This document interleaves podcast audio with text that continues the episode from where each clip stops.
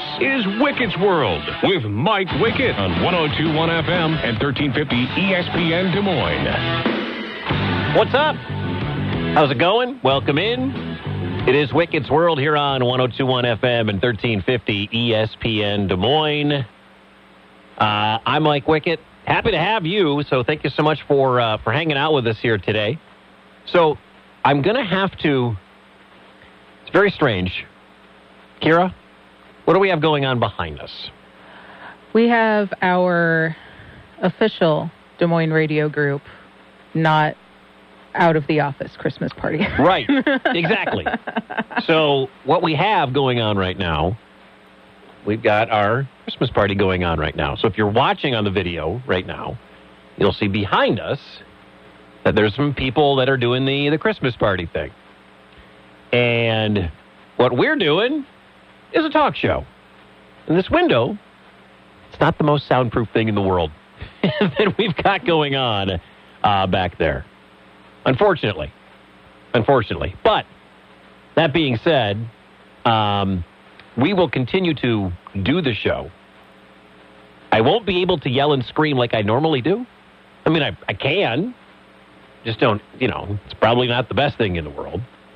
So we will talk more about a lot of different stuff here on the show today. I'm sorry, I'm having a streaming issue, so I have to kind of end the live video. My bad. Want to get into the uh, the three biggest stories of the week, and coming up at the bottom of the hour, we're going to talk to Tyler Dunne from uh, GoLongTD.com, one of the best long form writers in all of the world of the NFL. And long form is neat because it's not just a tweet or a headline; it's an actual story. He talks to actual people. He gets actual cuts. He gets actual you know conversations going. And again, that doesn't happen all that often. But it does with Tyler Dunne. He's going to join us at 12:30. We'll talk all things NFL with him. But the biggest story in the world of sports was, well, it's been such a busy week. You have to admit, it's been such a very, very busy week in the National Football League, in the NBA. You know, we got bowls that are kicking off right now. We got a whole, we got four bowl games for you tomorrow here on ESPN Des Moines. But I want to start with the NBA and the big story in the uh, the association was that Steph Curry made history. Steph Curry broke the all-time three-point record, and Steph Curry did it on the floor of Madison Square Garden. Going into every arena and the other team knowing what's, what the situation is and trying Right. to slow it down. It was a long week for sure, and but the joy of of just this atmosphere, celebration of that moment. I, I'm so humbled that, that the Garden received it the way they did. The fans were just amazing. They let me have that moment and, and just get lost in it. And there's a lot of emotion for sure because I know how much work's gone into this and you know dreaming big from the time I first picked up a basketball. So it's a special one for sure. And he did it on TNT, and here's Brian Anderson's play-by-play of him actually setting the record.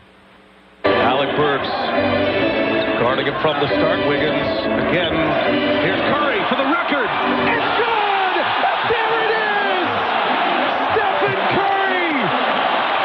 The all-time three-point king in the NBA!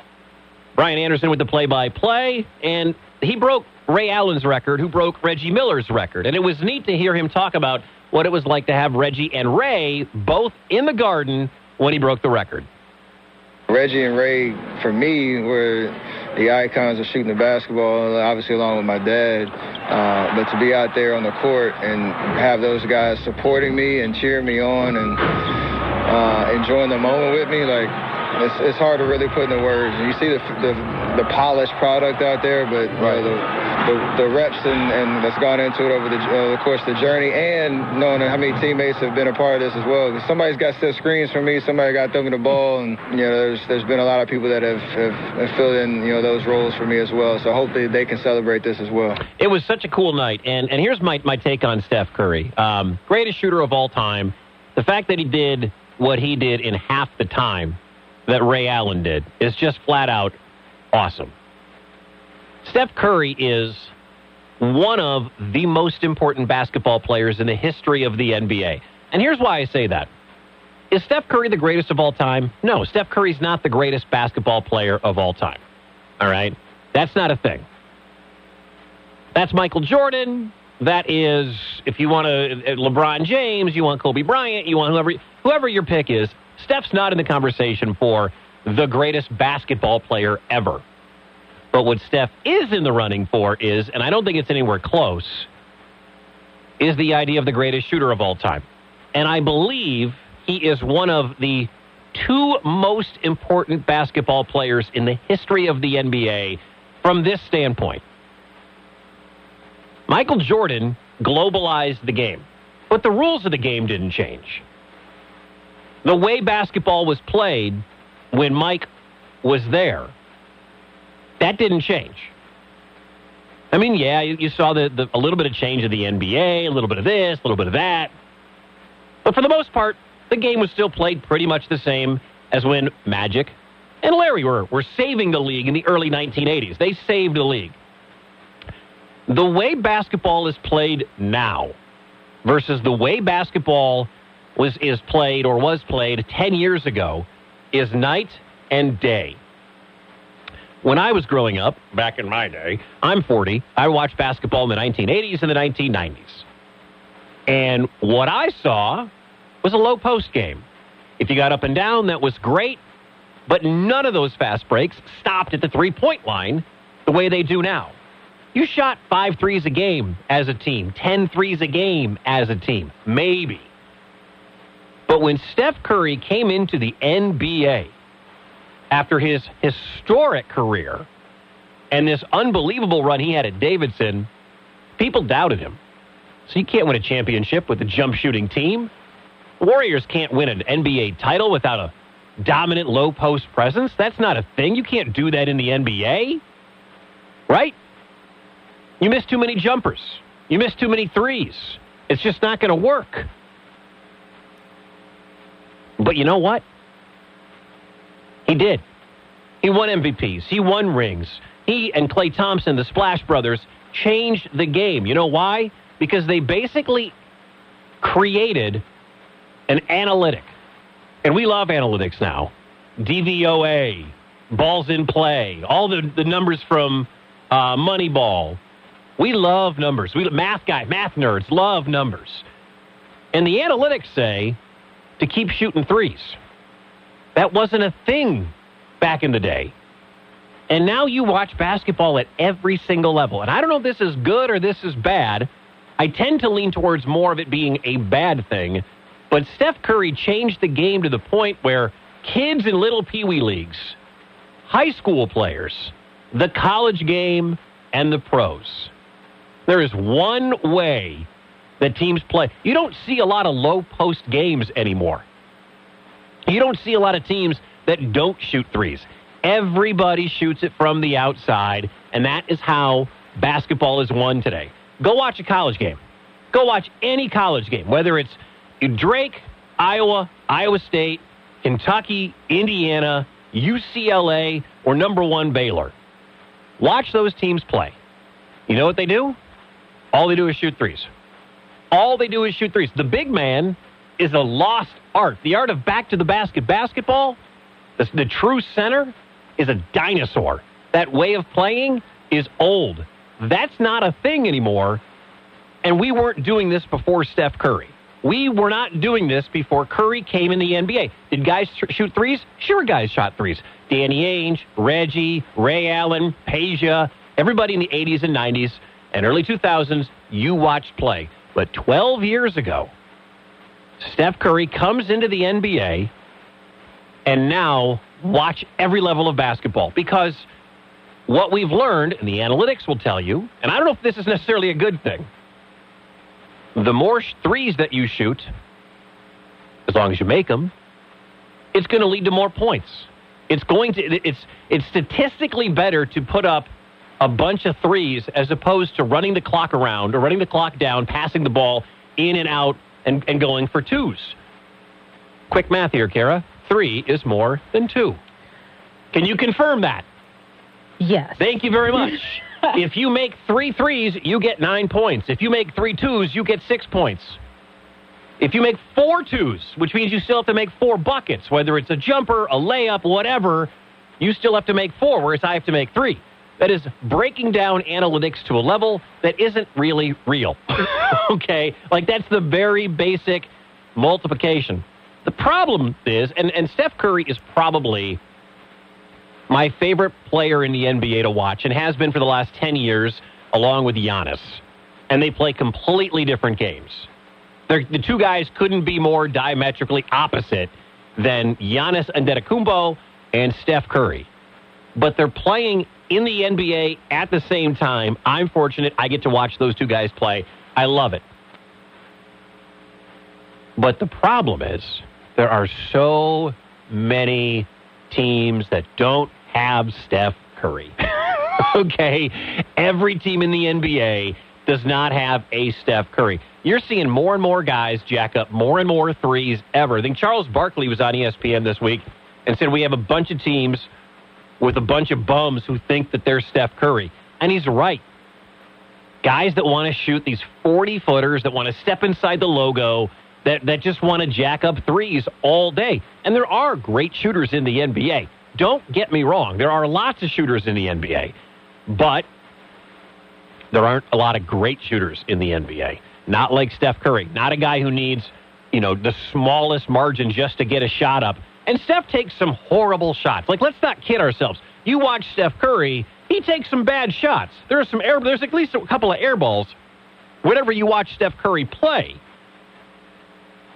But the one, when he gets when he gets hot, man, there has never been a better shooter in the history of the league. And everybody wants to be the next Steph Curry. Trae Young wants to be the next Steph Curry. This guy wants to be the next Steph Curry. That guy wants to be the next Steph Curry. And everybody keeps saying this. You know, you talk to basketball purists and guys that are my age and a little bit older. You always hear this. What happened to the jump shot? What happened to the 20 foot jump shot? You know, Rip Hamilton was the last of his kind, the guy that could shoot the 20 foot jump shot. Like, yeah, it, that's fine, but that's not the way the game is played anymore. Like, we don't watch the NFL to watch power football. The, the league has changed. Whether it's better or worse, this is the way the league is going. And if you watch any NBA game or any college game and you get one team who's two, you're, oftentimes this happens and it, and it kind of sucks. This is what ended Drake's winning streak last year when they were the hottest team in the, in the world of college basketball. When you watch a team in college basketball or the NBA go two for 22 from three, you know they're going to lose. And you would say, well, Wicket, they should probably just stop shooting. Yeah, try telling that to Steph Curry, or try telling that to somebody who thinks they're Steph Curry, or try telling that to anybody whose offense is based around the three point shot. Guys, we should probably stop shooting threes. They're not gonna. All right? They know one way. The one way that they know is to keep shooting threes. That's the one thing that they know. And that's the one guy they look to and say, well, Steph did it. Klay Thompson did it. These guys are all out there jacking up threes. And Steph Curry, getting back to my original point, seemingly forever ago, Steph Curry changed the game. Mike didn't change the game. LeBron didn't change the game. Magic and Larry didn't change the game. They saved the game. Mike took the game to a global level. I don't know what LeBron has done for the game except make it more mainstream, but I wouldn't put him as great as LeBron James is or as great as Kobe was. I don't think those guys necessarily changed the game of basketball. Steph did, and the other guy to do it was Wilt Chamberlain. And if you're a really old person, you'll say George Mikan back in the 1950s because you're right. But I never saw Mikan. I don't think I could go find an old video of George Mikan on YouTube. But I can find Wilt Chamberlain highlights. I'll tell you that. Because they widened the paint. Where the three and the key rule comes in, they widened the paint for Mikan.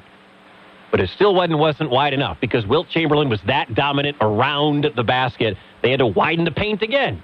They had to change free throw rules. They had to change goaltending rules because Wilt Chamberlain was so dominant in his day. And the league thought, well, there's probably more talent like this coming down the pipeline. And I'm not saying that the, the rules have changed for Steph Curry or since Steph Curry came into the NBA. But what's changed is the way we play basketball. The way they changed the game back in the 1960s and 70s for Wilt Chamberlain, they had to do the exact same thing. They had to change the game, or the game has been changed, or the way we watch basketball has been changed by the Steph Curryization and the movement of everybody shooting up threes. Go watch a basketball game. I'm sure you watch Iowa, you watch Iowa State, watch Drake play, whatever. Watch how many threes go up. It's insane. It's almost hard to watch because I love the game of basketball. I love the game going up and down. I love a lot of half court offense can be beautiful.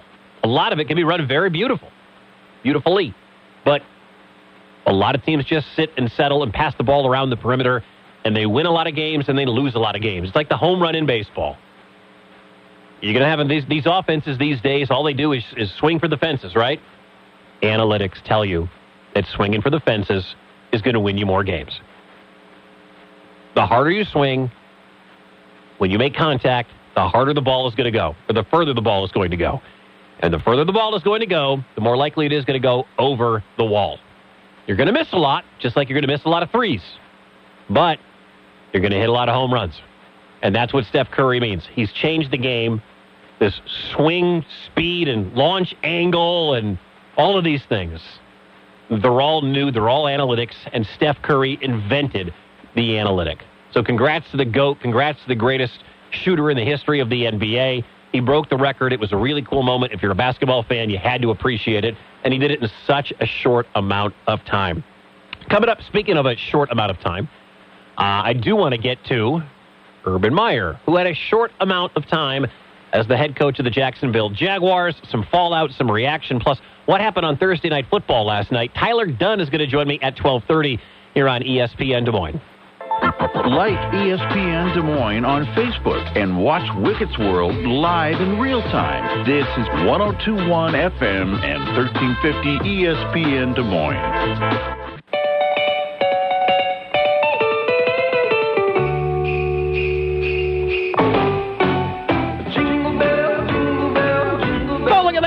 In the Christmas spirit. Put my Santa hat back on. All right. Merry Christmas. Happy holidays, Wicket's World here on ESPN Des Moines. Put this hat thing right. Okay.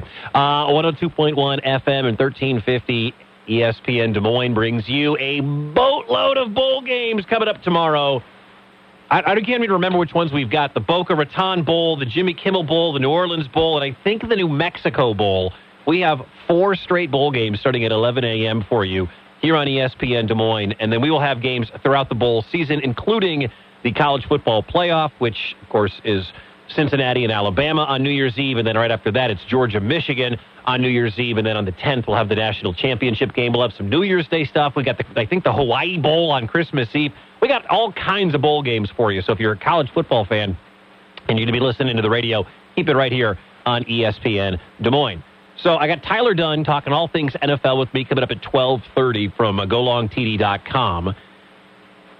The big story in the NFL, well, there are a couple, but Urban Meyer got the job back in January as the head coach of the Jacksonville Jaguars, and it was a very questionable hire. You knew you're like, okay, college coach coming in, success at Florida, success at Ohio State, hell, success at Bowling Green and Utah too before that. But you, you saw Urb get the job, and you're like, how's he going to adapt to the NFL? They get the number one pick in the draft, so he's going to get his quarterback. He's going to get Trevor Lawrence. All right, cool. So he, he takes Lawrence.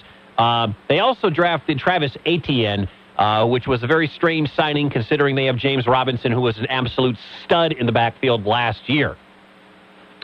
Before the draft, the Jags hired Chris Doyle. Iowa fans remember Chris Doyle. He was part of the um, the, the racial investigation, the racial uh, abuse investigation last year in Iowa City. He was the strength and conditioning coach for the Hawkeyes. He gets the job with the Jaguars. Well, all of the things that came up that were landing in Chris Doyle's lap or the accusations coming Chris Doyle's way, that forced the resignation because he, quote, did not want to be a distraction to what we're building in Jacksonville. Oh, what they're building in Jacksonville. Uh, the NFL fined the Jaguars in July $200,000, another 100 grand for Meyer for off-season workout violations. The whole Tim Tebow thing got people upset because it's not a who you know thing, or it is a who you know thing. It's not a what you can do. I mean, there was no reason Tim Tebow should have got that uh, opportunity. But hey, listen, every business has people who know people that get opportunities. So I really wasn't all that upset with it. I didn't have high expectations. Tebow didn't make it, as we know. We found out that Urb decided to let the media know that players' vaccination status factored into their roster decisions. You're not allowed to do that. Don't say the quiet part out loud. okay? If you're going to do it, do it and just say it's performance based. Don't tell anyone that you are releasing people because they are vaccinated or not vaccinated. The next day, of course, the team had to come out and issue the statement no, this didn't really happen. Yeah, it did. Urb and the Jaguars then later in the season go to Cincinnati. You remember Cincinnati, right? They lost to the Bengals. The team flies home. Urb stays in Ohio, goes to his own steakhouse, and what pops up? The video. That's right, the video of the 25 year old smoking hot college co ed grinding on Urb, who is a grandfather, and his wife had just tweeted out. You can't make this stuff up. His wife had just tweeted out, at home with the grandkids. The video surfaces, goes viral, and people are, are going to be like, hey, well, Wicket, who cares what he does? That's not your business. That's not our business. But the thing is, in the NFL, what coaches preach is don't be a distraction. The best locker rooms have the best leaders who, who lead the team and have a bunch of guys in that locker room that know follow the leader, do what the leader says. Don't be out so late. No hookers and blow. Uh, you know, d- don't go getting drunk and drive. Get a ride. Call somebody. Manage your money. Don't be. Don't have 17 babies with 16 different women. These are things that happen in the NFL. These are things that happen in the NBA and Major League Baseball. Guys are dumb. And your coach is supposed to be your leader. Your coach should not be the one grinding with a 25 year old after too much to drink in his own bar as the rest of the team went back down to Jacksonville, Florida from Ohio. That's a lesson you're supposed to teach and preach. That's what you're supposed to do. So that made Urb look bad. And then there was the, you know, there's a million other things. He gets a win. They win in London. All right, cool, fine. All kinds of reports of run ins with coaches, screaming at his, his assistant coaches, saying he has a better staff, or he had a better staff at Bowling Green than he does with the Jacksonville Jaguars, calling his coaches losers. Former kicker Josh Lambo does a TV interview and said that Meyer kicked him in training camp. Comes up to me and he says, Hey, dip, another word uh, make your effing kicks. And then proceeds to kick me right in the leg, right in the hamstring. And literally kicks me in the hamstring. No, it, hey, bud, make your kicks. It wasn't one of those. It just wasn't. Um, it was so much so I couldn't believe, and I looked at him. I said, Don't you ever kick me again. So I'm the head ball coach. I'll kick you whenever I want. The Jaguars released Lambo from the team. So at that point, the Jags had to come out. Shad Khan, who's a billionaire owner, super rich guy, signed him to this five year deal worth like 60, 70 million dollars or whatever uh, back in January. I mean, how many different things is Urb going to? It's not like he's going to change. This is who Urb is. Urb's a bad dude. Urb was. Urb recruited bad guys at Florida. Urb rec- recruited bad guys at Ohio State. Urb's not a very likable human being, it feels like. And to see every single thing come down, it's like Urb I don't know if Urban Meyer was ready for the National Football League. I don't. I, it, it just feels like he thought his stuff didn't stink. He could come into the National Football League, do whatever he wanted, and no one was going to have anything to say about it. And Harry Douglas, who works for ESPN, said the same thing that this is just something that Urb never understood. That this isn't college. This is the pros. This is the thing, coaches, uh, college coaches, and, and anybody who hasn't been in the NFL. If you come to the NFL, you got to understand these grown men at the NFL level you know what I'm saying? Because there's just certain things people aren't going to tolerate at this level. And I'm surprised it lasted this long. And I understand in the college mentality, this is how I do to rally my troops. This is how I do to get guys going and get the best out of them. That's how you do it in college. You don't do it at, the, at, at this level like that because you have guys making more money than you. But that's just how things go on, on, on, the, on, the, on the national football level, man, and at the professional level, period. Uh, you have guys that, man, you, you coaches that you don't you don't have to demean people to get the best out of them. And plus, not everybody responds to that the same way either. Terry Douglas again. He played in the NFL for a while, longtime wide receiver. Adam Schefter, NFL insider, said that when Meyer was in Jacksonville, he just didn't seem like he was ever in a good mood. Obviously, there was a lot of reporting done on Urban Meyer over the weekend, and at right. that point in time. I had been told specifically uh, that Shad Khan was planning to stick with Urban Meyer. When he arrived at the owners' meetings this week after you saw Urban Meyer walk off the field uh, in what turned out to be his last game as the Jaguars head coach when he had a look like he did not enjoy this job anymore. Everybody saw the video of him with Mike Vrabel. It was almost this indifferent look of somebody who was unhappy doing a job. And many coaches, they kill for the opportunity to be a head coach. Right. That did not look like something that Urban Meyer enjoyed doing, Scott. It looked like it was something that he just dreaded. And all the bickering and all the speculation and all the criticism where he says we're going to find the leak and we're going to fire the people who had the leaks. It was very Richard Nixonian. And I think that as Shad Khan saw the events of the weekend and processed and digested all the information and thought about it. When he got to the owners' meetings, he said, We're going to do what's best for this team. And I think he hadn't decided yet. And then we get another story that the Jaguars were informed about early this morning, where he's accused of kicking Josh Lambo, the former kicker, in practice and demeaning him with certain language. And I think ultimately, when you're on the fence and trying to make a decision about a guy, I guess I'm making the inference here, Scott, that that's Understood. perhaps pushed it over the edge.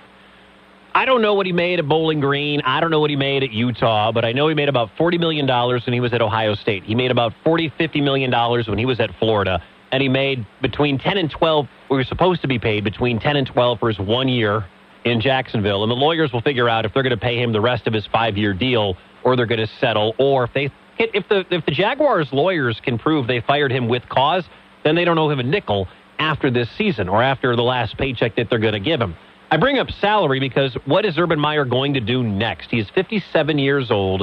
Um, I don't think this is a dude who's going to want to go back to coaching. I don't think if you're a, a, an athletic director two years down the road, you're going to say, let's bring on Urban Meyer, knowing what we know about him in the NFL. And it brings up the question if he treated adults this way, what did he try and get away with treating, you know, coaching 19, 20, 21 year old kids who looked at him as a father figure? I mean, you get to the pros, you're talking about 25, 30, 35 year old men who don't need to be treated this way. They're going to react one way. College kids, more more likely than not, are going to take it. So, what was he doing at Ohio State, Florida, and before that? What kind of behavior did he get, or did he have? I look at his next job back on TV somewhere. Although I don't like watching Urban Meyer, he disgusts me. I won't watch him when he's on TV, and if it happens to be on, I'll just disregard because I do not think Urban Meyer is a good person. It was evident this week, and the Jaguars have installed uh, Darrell Bevell as their interim head coach. Eric Bieniemy makes sense over there. Byron Leftwich, who's the offensive coordinator for the Buccaneers and played for the Jaguars, he did makes a ton of sense to take over that head co- uh, that head coaching job. And then Josh McDaniels' name is in there as well, and he'll be rumored for a lot. We'll talk more things NFL coming up on the other side. GoLongTD.com's Tyler Dunne will join me, one of my favorite NFL writers. He's coming up on the other side here on Wicket's World on ESPN Des Moines. You're listening to Wicket's World on 1021 FM and 1350 ESPN Des Moines.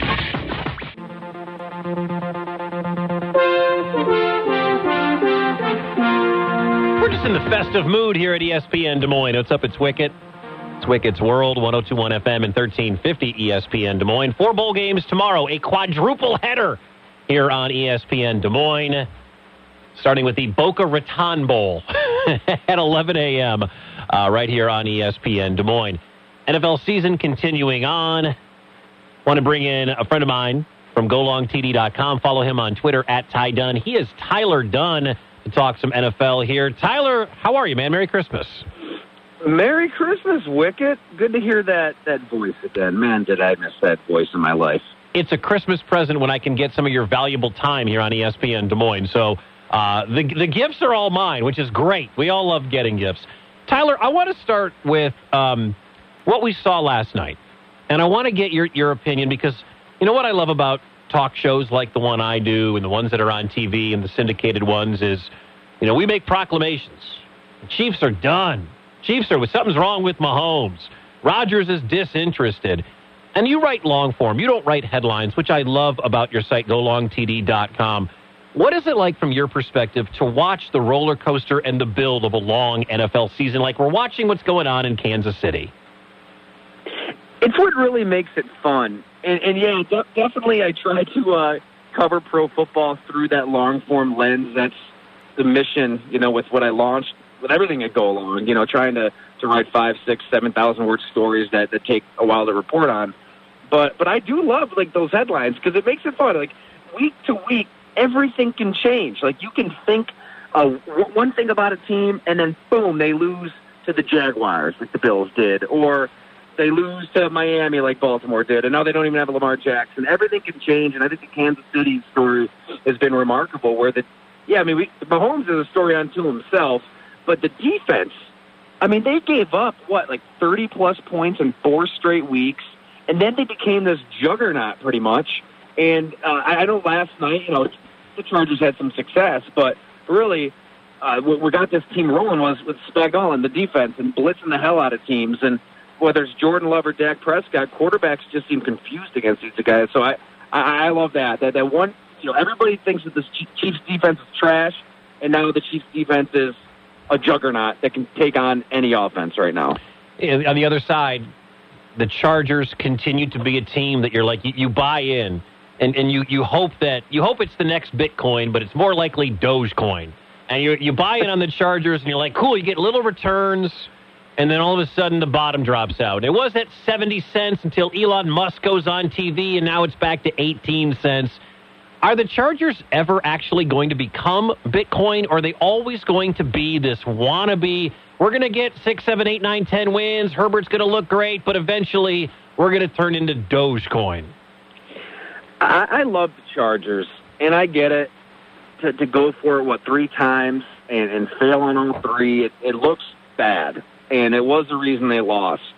But I think that the way that Brandon Staley coaches is, is how you got to coach. I mean, you if you have a, a supreme talent at quarterback like Justin Herbert, why not put it in his hands? Why not put it in your playmakers' hands? I'd rather go down swinging. If anything, they should have gone for it on a two-point conversion at the end of the game. Like, just keep playing that way.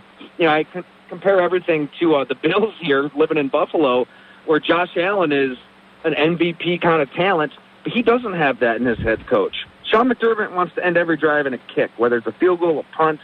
God, when they did go for it, it was a, a fake punt on fourth and two with Matt Breida that failed against Tampa Bay. Like, he, I feel like they're always going to fall short if he's the head coach. I feel like the Chargers with the Brandon Staley with the pedal to the metal, at some point they'll bust through. They'll get hot.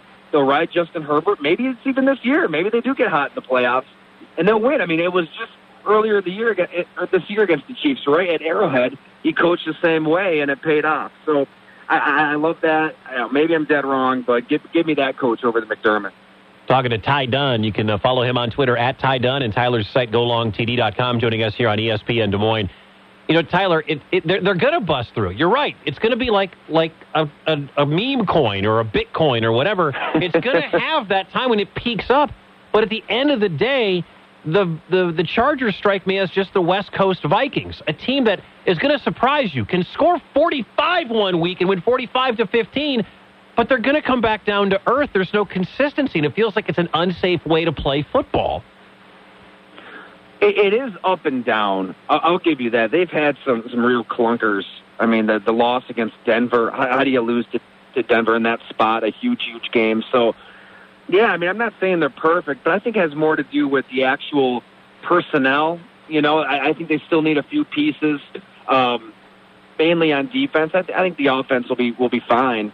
Uh, and uh, I don't, yeah, may, maybe there is a connection there, a correlation to having this freewheeling style and kind of living two up and living two down. And I don't know. I, I tend to think it's more about the players on the field.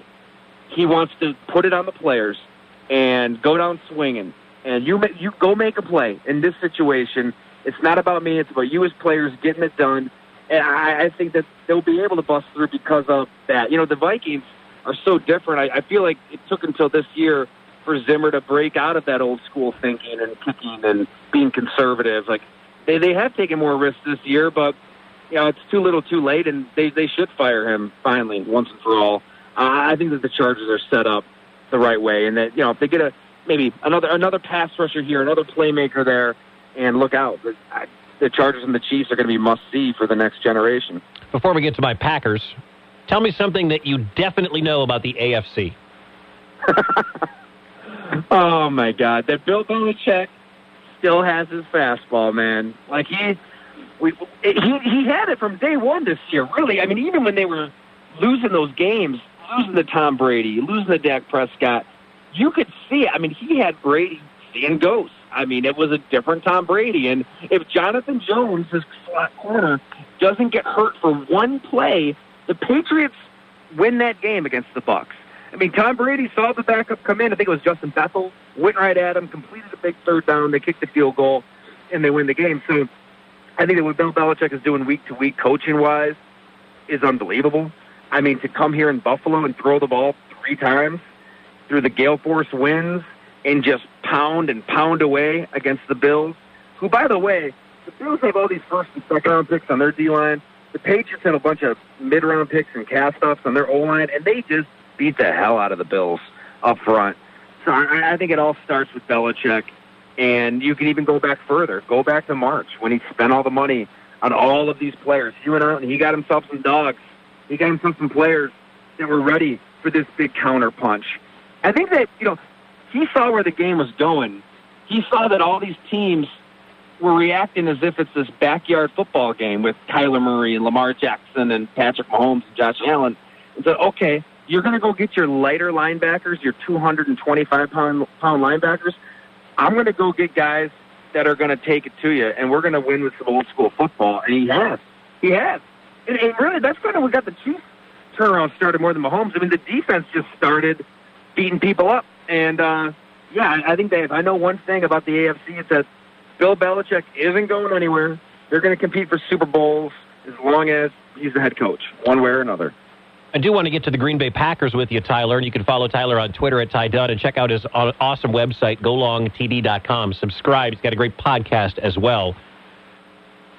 Every team in the NFL is hurt.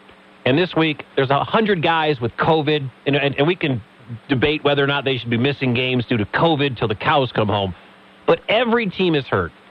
And throughout all of these injuries, the Packers have remained one of, if not the best team in the National Football League. Throw the Jordan Love game at Kansas City out. Is there any doubt in your mind that this team is NFC Championship uh, game bound? No doubt. I think they get there, especially if they get the number one seed, which I can't see them slipping up, you know, against the Vikings or anybody. And the Ravens are, they might have, what, Tyler Huntley out there at quarterback. So, yeah, no, no doubt about it. They can play two ways, right? They can, they can still spread it out, throw it all over the place with Aaron Rodgers like they did uh, against Chicago. But more importantly, they're ready for the, this 2021 NFL it is about running the ball and stopping the run and being physical and violent and playing downhill because of A.J. Dillon. You know, another draft pick that caught a lot of flack. A.J. Dillon out of BC. I mean, he's got the tree trunk thighs. He's got the 7% body fat.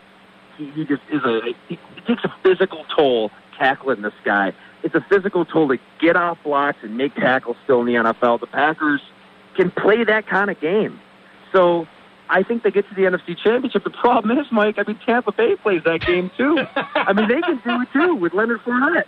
And I love it. I, I think it gets to that NFC Championship game, and we'll all talk about Rodgers and Brady, like you said, till the cows come home. But it could be about A.J. Dillon, Leonard Fournette, and two teams that got to win in the trenches at Frigid Lambeau Field. Is there another team in the NFL that's going to be adding pieces back over the next couple of weeks better than David Bakhtiari, Jaire Alexander, and Za'Darius Smith? None, none. It's and, really the, the general manager. You know, the, there there were people asking him to publicly apologize in the off season. I mean, get the hell out of here. We both know who that was in Mo- Mhm. Milwaukee media. Mhm. Uh, just a just an asinine statement. But let's not forget. I mean, the quarterback wanted him fired.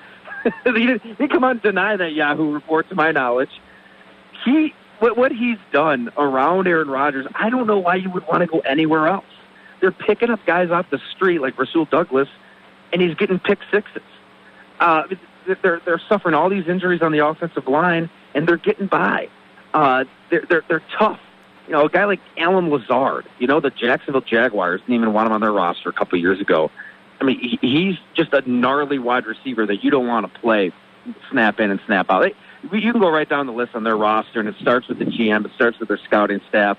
Uh, it is a great place to play if you're interested in winning football games. And hey, they, they, if this is Aaron Rodgers last year, um, you you couldn't ask for more. You know, I, I don't think an Odell Beckham Jr. is what you want to put this team over the top. It's it's exactly what they've done, winning with defense, winning with a ground game and H.A. Dillon, and yeah, still giving Aaron Rodgers the freedom to draw, draw up whatever the hell he wants in the huddle.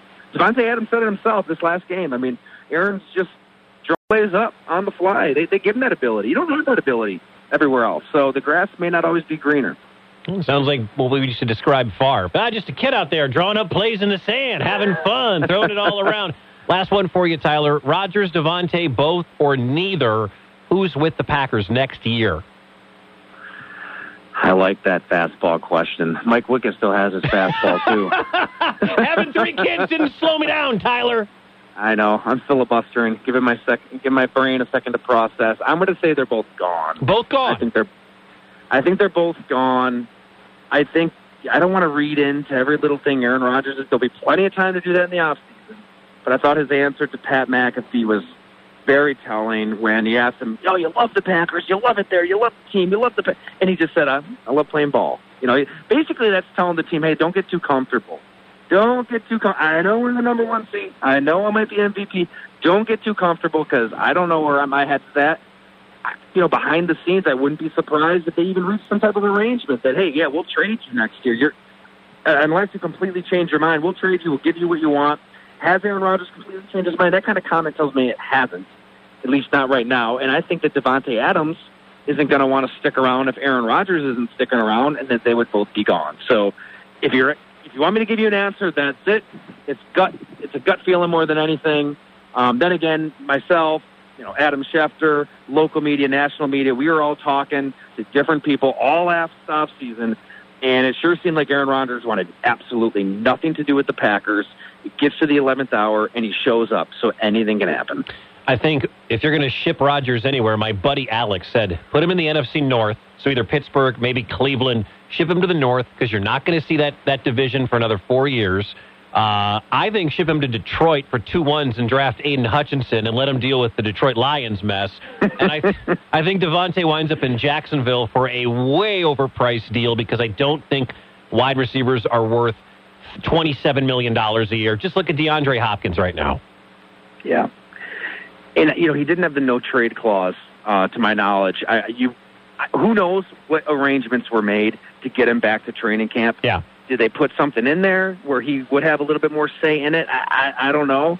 Uh, but yeah, it would make a lot of sense. I mean, we all saw the wink and nod to Mike Tomlin during that game, and and you don't have to face him for a while, and it's the AFC, and it's somewhere Aaron Rodgers would want to go. I would think the Steelers they've got some young players that they could send Green Bay in some type of package with picks. So, um, yeah, that, that does make a, a lot of sense when you wrap your brain around it. Tyler, appreciate the time so much, my friend. Continued success. Have a Merry Christmas. Say hi to your kids for me. It's so good to talk to you again, my friend. Oh, my God. Merry Christmas to you, too, the whole fam. Say hi to the fam from us. And uh, definitely, we, we got to keep doing this. Let's do it again. Stay warm in Buffalo. Hey, like 60 degrees the other day. We're doing great.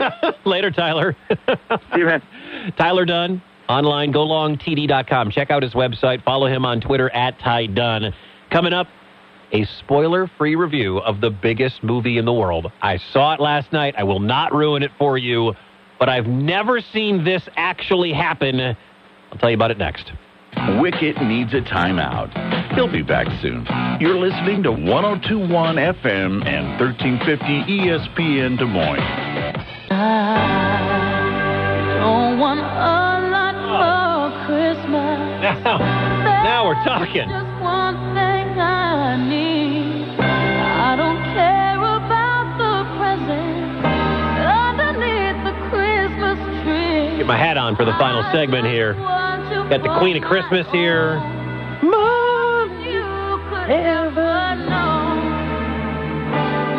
Oh, Mariah. So good. Merry Christmas to you, ESPN Des Moines. It's Wicket's World. I'm Mike Wicket. Uh, I don't have a little bit of time here, and I promise, I promise, I promise, I promise, I will not give you any spoilers whatsoever. I saw Spider Man No Way Home last night. I don't ever remember a movie with such buildup, such anticipation, leaks, theories, Easter eggs, trailer breakdowns, all of this stuff leading up because it sets, it sets your expectations so high, so high. And in life, listen, kids, you're going to understand this. You're going to be let down a lot, all right? if you don't have high expectations, you know, you can't really be let down. But last night, I saw a movie that hit every expectation. It nothing. I mean, you watch. Here's part of the trailer. When you botched that spell where you wanted everyone to forget the Peter Parker Spider-Man. There's Doctor Strange. We started getting some visitors. Oh, there's Green Goblin in the trailer. From every universe. Big fight scene. And then Hello, Peter. Doc Ock shows up. So it's like, oh my gosh, you see this in the trailer, and you start wondering, okay, so it, and that of course was a character from uh, the second Spider-Man that featured Tobey Maguire, and then the Green Goblin is in there, and that was from the first one with Tobey Maguire. And then there's the, and I'm not going to ruin anything. I will promise, no spoilers. You don't have to turn your radio down, anything like that, because the trailers didn't show you what you wanted. I mean, you got to see a little bit of Sandman. You got to see a little bit of Electro. You know Jamie Foxx is in the movie, but everybody's like, where is Tobey Maguire? Where is Andrew Garfield? Where are they in the trailers? And you can believe that they're in or that they're not. I'm not going to tell you anything whether or not they were in or out. I will say I was pleasantly surprised with the movie. I think everything absolutely lived up to the expectation that I had for it. And do you ever go to a movie, Kira? Often you go to movies where people clap in the middle of the film, not But at the end. The last time was actually a Marvel movie. It was, I think, the guess. Avengers. Okay, because when Yeah. the last time I saw it happen was when Black Panther showed up, Yes. you know, at the end of Endgame, right Yep. before the big fight. That was the last time I saw it. It happens twice. It happened twice in the movie last night. People didn't clap at the end. People clapped in the middle of the film when the, these two monumental events happen. And I'm going to tell you this the two end credit scenes are awesome. Are awesome. The fact that there's two. There's two. There's the mid credit and the end credit scene. They're amazing. And I think the only movie, the only Marvel movie to have a higher Rotten Tomatoes score than Spider Man No Way Home was Black Panther. It was at 100% last night. It's down to like 96. It was awesome. I 1000% recommend the film. It will live up to your expectations unless you're part of that 1%. All right. We're out. Uh, this is the last show of the year. We're done. Uh, I'm going to be next week is Christmas Eve and then New Year's Eve. So I will talk to you in the new year. We have a million bowl games between now and then. We got Drake basketball. We got some college hoop coming up next month for you as well. So uh, Merry Christmas to you. Thank you to Kira for keeping us on the air. Thanks to Tyler Dunne for joining us, and thanks to you for listening. Have yourself a wonderful Christmas and a happy new year. My name is Mike Wickett. Thank you for being part of this on ESPN Des Moines here in 2021. I will talk with you in 2022.